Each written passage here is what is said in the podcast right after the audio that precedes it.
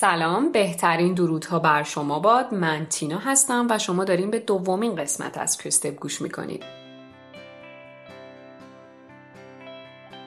امیدوارم که در کنار تمام دقدقه ها و سرشلوغی های زندگی حداقل حال دلتون خوب باشه. توی این قسمت می‌خوام ادامه موضوع دنیای مطلوب رو براتون در موردش بگم که البته احتمالا منتظر موضوع کتاب جدید بودین اما خب فکر کنم خودتونم حس کردین که موضوع خیلی قابل بس بود و انگار پروندهش کامل بسته نشد و بیشتر از اینم میشه ازش در آورد. من جمله نظرات و سوالاتی که خودتون داشتین باعث شد که من تازه بیشترم تشویق بشم.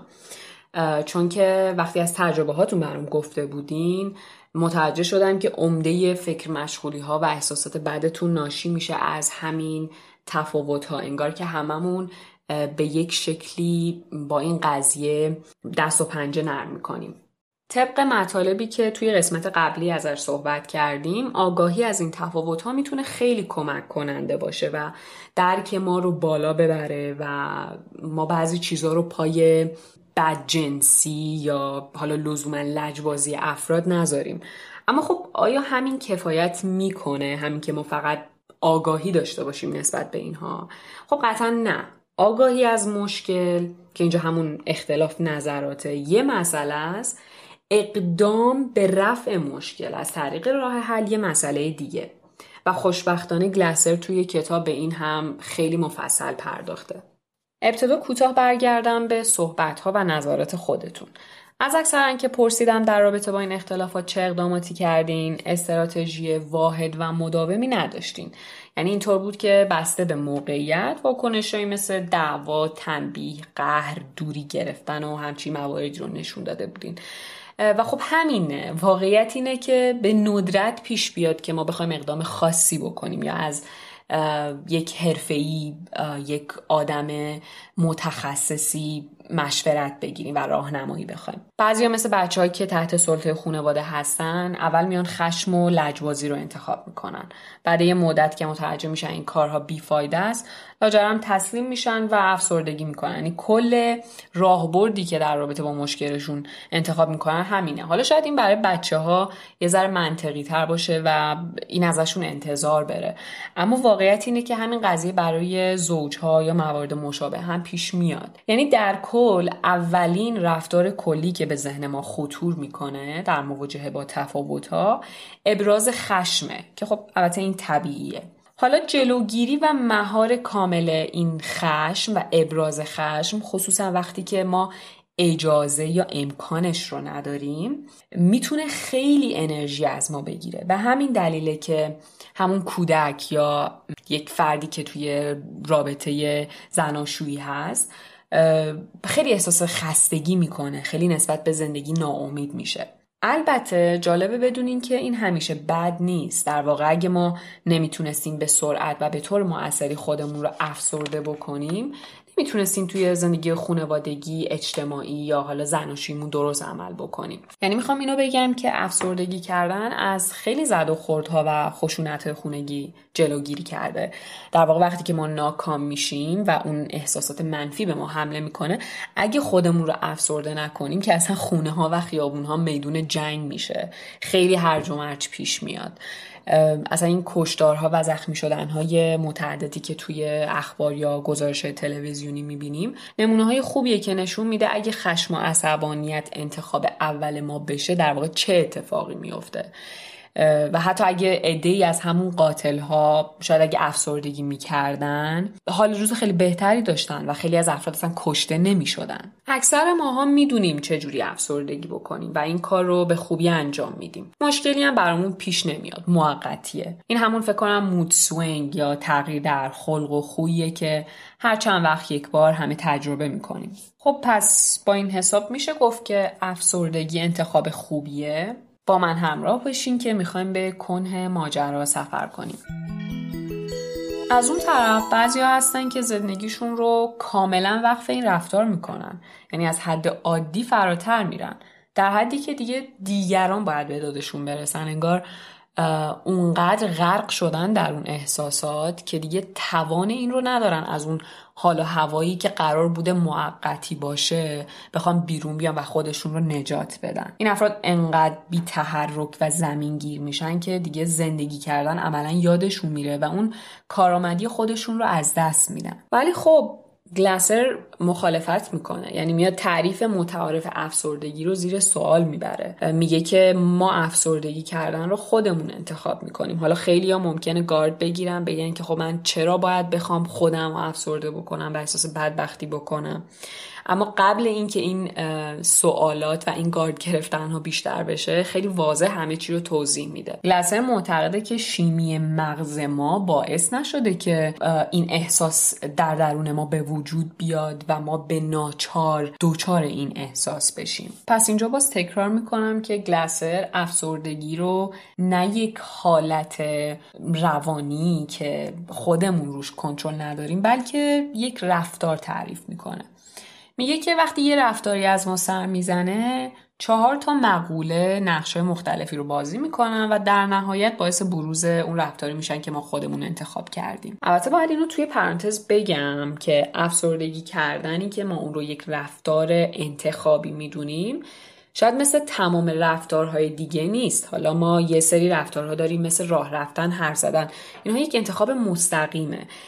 در رابطه با افسردگی کردن یه ذره قضیه پیشیده تره و انگار انتخاب غیر مستقیم ما هست. اما هنوز یک انتخابه.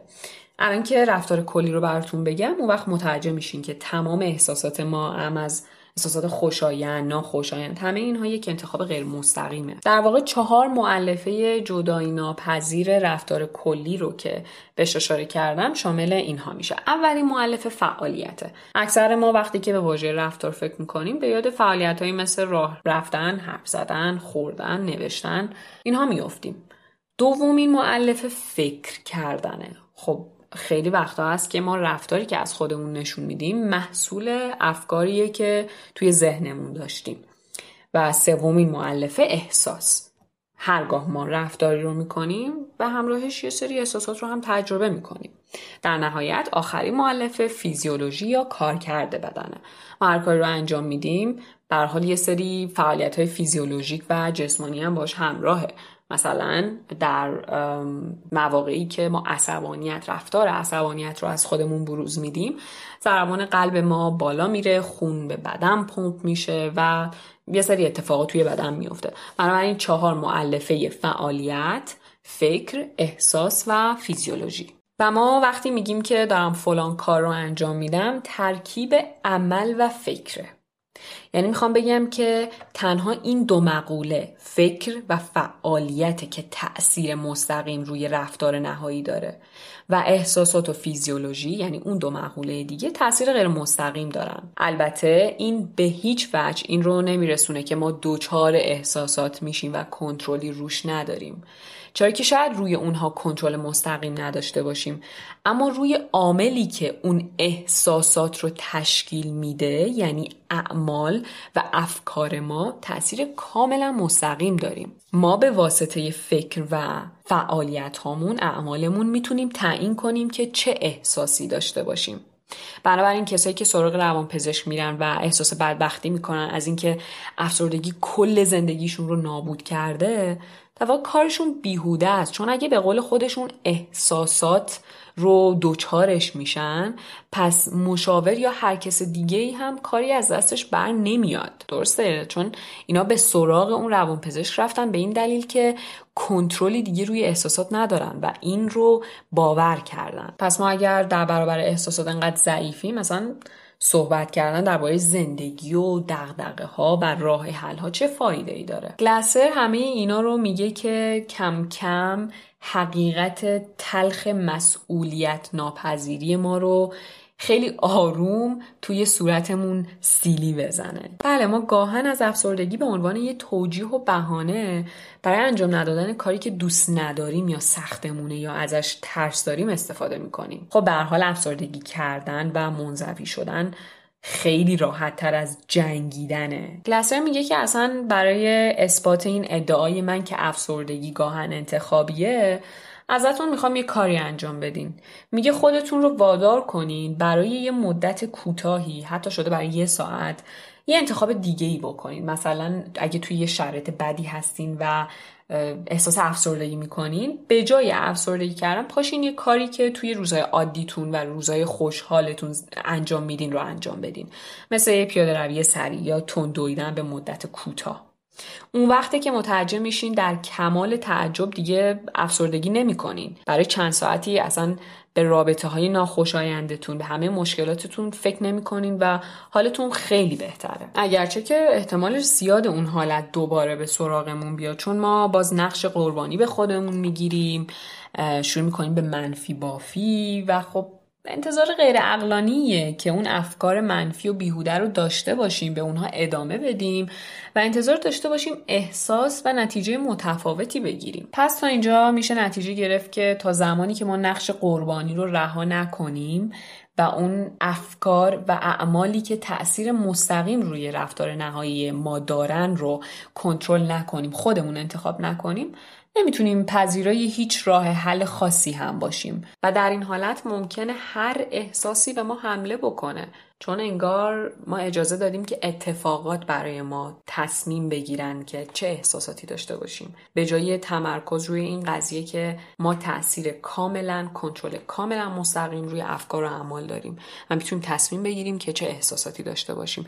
اینجاست که مسئولیت پذیری و ضرورت مسئولیت پذیری در واقع بهتر بگم خودش رو بیشتر نشون میده. چیزی که متاسفانه خیلی از ماها ازش فراری هستیم. تا اینجا برای این اپیزود کافیه. اینکه بعد پذیرفتن مسئولیت چه کارهایی بکنیم چه راهبردهایی رو در پیش بگیریم. حالا فارغ از اینکه طرف مقابل چی میگه چی کار می‌کنه و چقدر داره تلاش می‌کنه اینها رو توی اپیزود سوم قرار در موردش صحبت کنیم. دلیلش هم این که یه ذره بحث طولانیه. شاید بهتر ما قسمت به قسمت روی این مسائل فکر بکنیم و به تدریج جلو بریم. از صبوری و همراهیتون تا این لحظه خیلی خیلی ممنونم. امیدوارم که اون چیزی که توی ذهنم داشتم رو تونسته باشم تا حد زیادی حداقل منتقل بکنم و شما رو خسته نکرده باشم. حالا در صورت داشتن نظرات سوالات هر طور ارتباطی که بخوایم با هم بگیرین هم می‌تونید از اون پلتفرمی که توش هستین استفاده بکنی البته اگه امکان کامنت گذاشتن باشه. اگرم نه که از تلگرام با آیدی که توی قسمت دسکریپشن یا توضیحات این اپیزود هست می‌تونید وارد اون بشین و با هم در موردش صحبت بکنیم روز یا شب خوبی داشته باشین و خدا نگهدار.